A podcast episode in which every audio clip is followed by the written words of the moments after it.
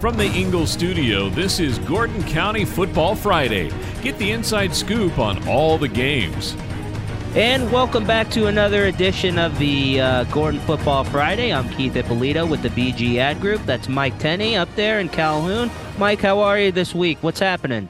I'm well, sir. How are you today? No complaints at all. I am doing good. Um, good, good. Seems like uh, the you know last week, obviously, a lot of teams had a bye week last week.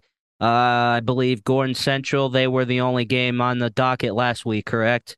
Yes, sir. Yes, sir. They went another ugly, another other ugly game, right?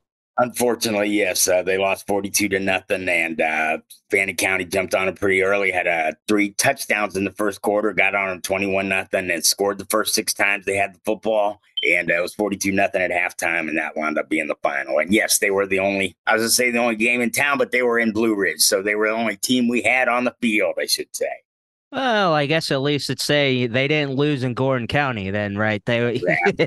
yeah, no, they didn't. It was not a home defeat. That's for sure. That's for sure. But Fannin County is a very good football team. They've won this region two of the past three years. I think they're going to contend again. I don't know if they get past Rockmart, but they've got a very good quarterback, a nice running back, good defense. They've got what it takes to be a region champ. Now, is it also true that their bench looked a little light over there, or what? What do you see is going on over there?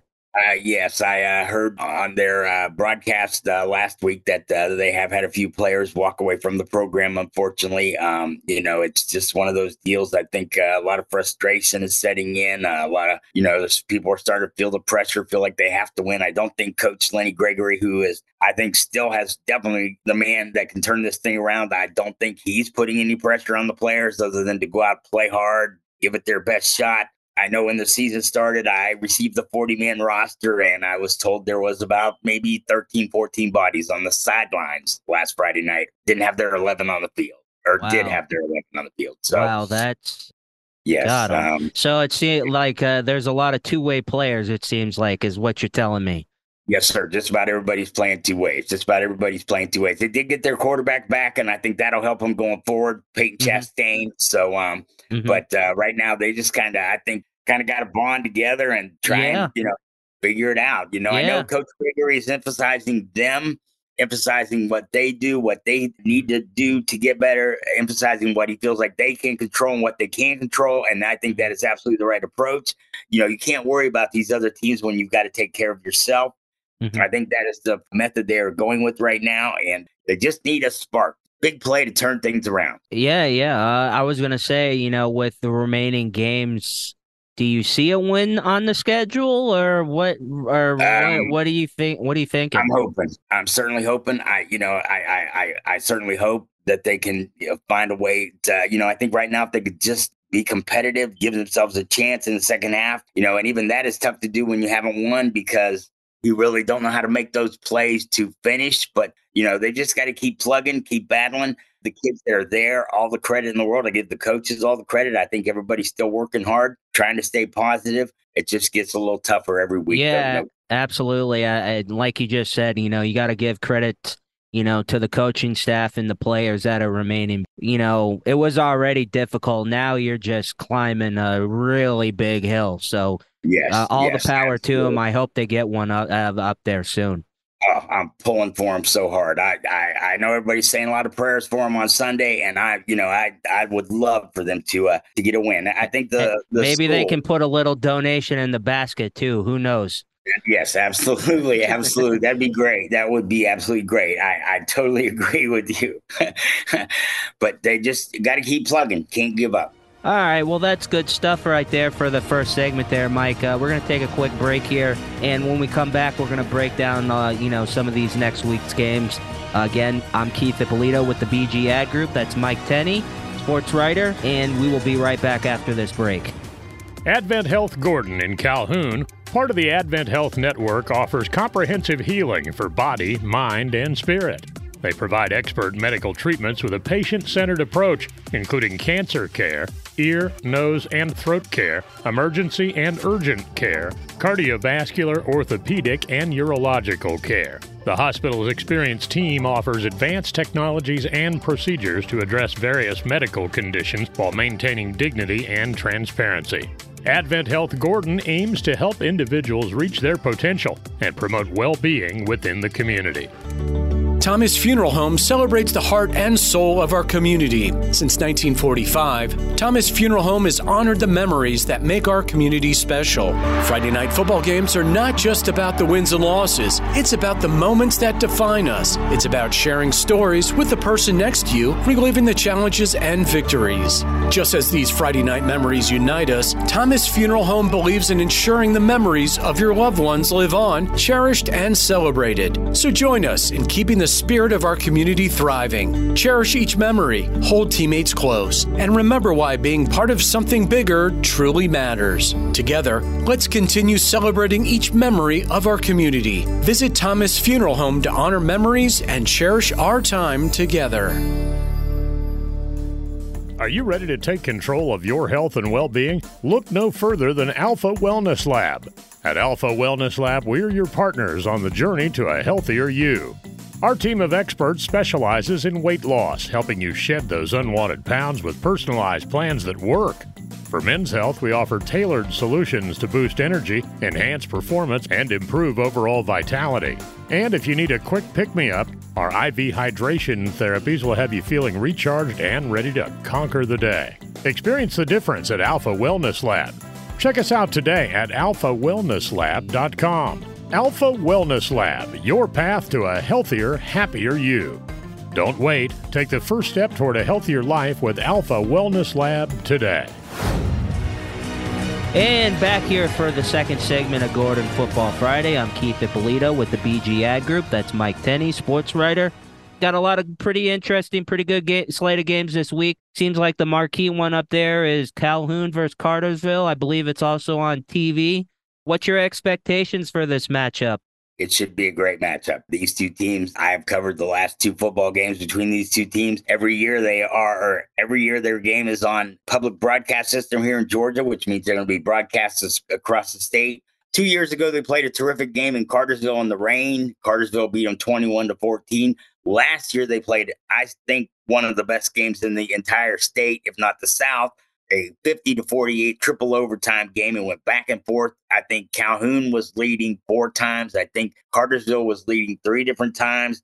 Calhoun finally got him on a triple overtime. It was played on a Thursday night because Hurricane Ian was coming and everybody moved their games from Friday up 24 hours to get it in. And that game was played on a Thursday night. It didn't end till close to midnight because it didn't start till about eight o'clock for TV reasons. It made for a late night for everybody and an early Friday morning when the school bell rang. But I'll tell you what, everybody could wake up with a smile. Everybody could wake up with a little extra bring in their step, so to speak, because yeah. they knew that uh, they were uh, they had come out on victorious and won the game, and essentially that catapulted them to the region championship. They wound up being the the one seed in the region, went to the third round of the playoffs. So eventually that gave Calhoun a region championship and it stopped Cartersville 10 straight years run of mm-hmm. winning state championships.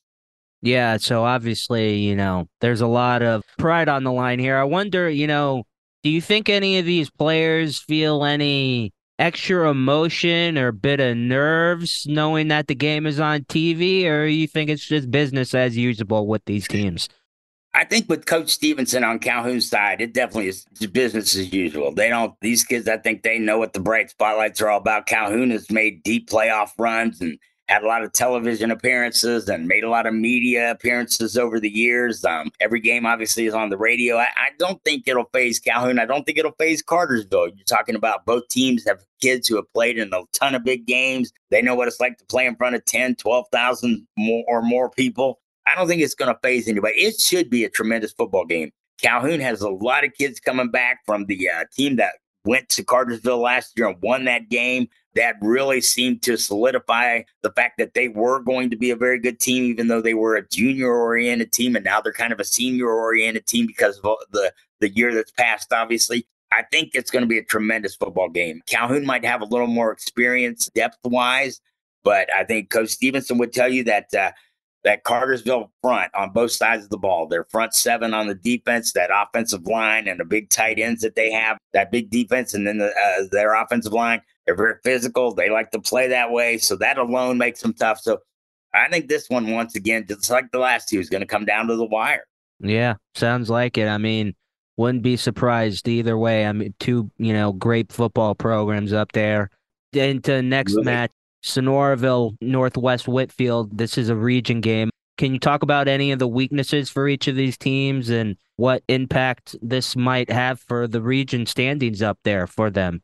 Absolutely. This is uh, their first game in the region. Everybody's starting the 7 4A this week. There are a lot of people who believe that the winner of this game will ultimately make the playoffs. Last year, the way the region took out, it kind of did come down to that. Sonoraville beat the Northwest in the first game of the year in region. They wound up being the fourth place team. Northwest wound up being the fifth place team. They did not get in. Sonoraville did. So a lot of people seem to think that's going to be the way this goes again this year. Sonoraville has going to have to bring their um, pass defense. Northwest is going to throw it 30, 40, maybe 50 times a game. They like the little short control passes, swinging passes out of the backfield, little screens and passes like that. Just, you know, see if they can get people out in space on the side or on the perimeter, see if they can run a little bit. And then they like to mix in the deep ball. In the scrimmage against uh, Calhoun, I don't think Northwest Whitfield ran it 10 times but I knew they threw it about 20 or 25 in that half with the first teamers out there. So when you play Northwest Whitfield, you've got to be ready to defend the pass. You want to get after their quarterback, see if you can disrupt him because they're going to throw it around a lot. Sonoraville, on the other hand, looking for that balance. They want to run the ball. They want to throw the ball. They can do both effectively. I think they'll look to continue that Friday night. It looks like Cedartown. They have a match this week. Who who do they have this week? Cedartown plays Central. That will be a big game right away in mm-hmm. the uh, Region 7 4A standings, kind of like the Calhoun Cartersville game. A lot of people think the team that wins that game will go on to win the region. Cedartown seems to be getting it together. They had uh, gotten off to a one and three start, but they won last Friday night. They beat Dalton, scored 35 points, had a tremendous night offensively, from what I understand. Also, they got a victory from the GHSA.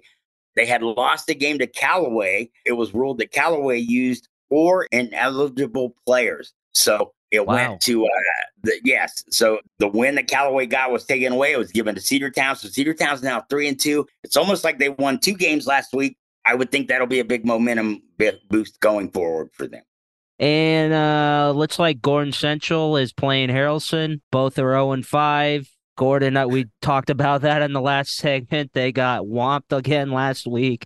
Haralson lost to North Murray 28 to 16, so a little bit more respectable. What you leaning towards in this one? What do you think? Is this going to well, be the week?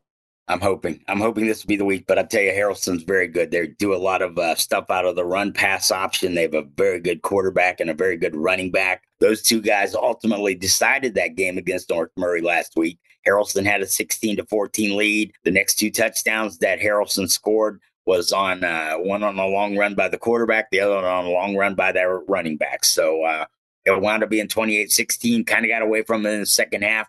They also lost to Bremen. Bremen only uh, 10 to 7. So they've been very competitive in a couple of games. Have given up some points. Sure would like to see uh, Gordon Central get that offense cranked up, see if they can keep uh, Haralson's deep uh, offense on the sidelines a little bit. And they're able to do that. They may be able to give themselves a chance. But over the second half of this season, you're going to see Haralson start to put it all together in that region 7 2A. I mean, I hope uh, I hope Gordon gets a win. I hope at some point I'll put a little donation in the basket for him this week. it would be so nice. It would be so nice to have uh, one uh, weekend where we go one Friday night where all of our county teams go three and Oh. It's been a long, long time since they all went three zero oh on the same yeah. night it would be nice if this would happen this Friday night. Absolutely, absolutely. Plus, it you know it would obviously feel good for the coaching staff and and the kids who have decided to remain on the, the team and the school. Absolutely, yeah, absolutely. All right, well, that's going to wrap it up for another edition of Gordon Football Friday. I'm Keith Ippolito with the BG Ad Group. That's Mike Tenney, sports writer. And we will talk to you next week. Take it easy, guys. You've been listening to Gordon County Football Friday, a presentation of NorthwestGeorgiaNews.com and the BG Ad Group.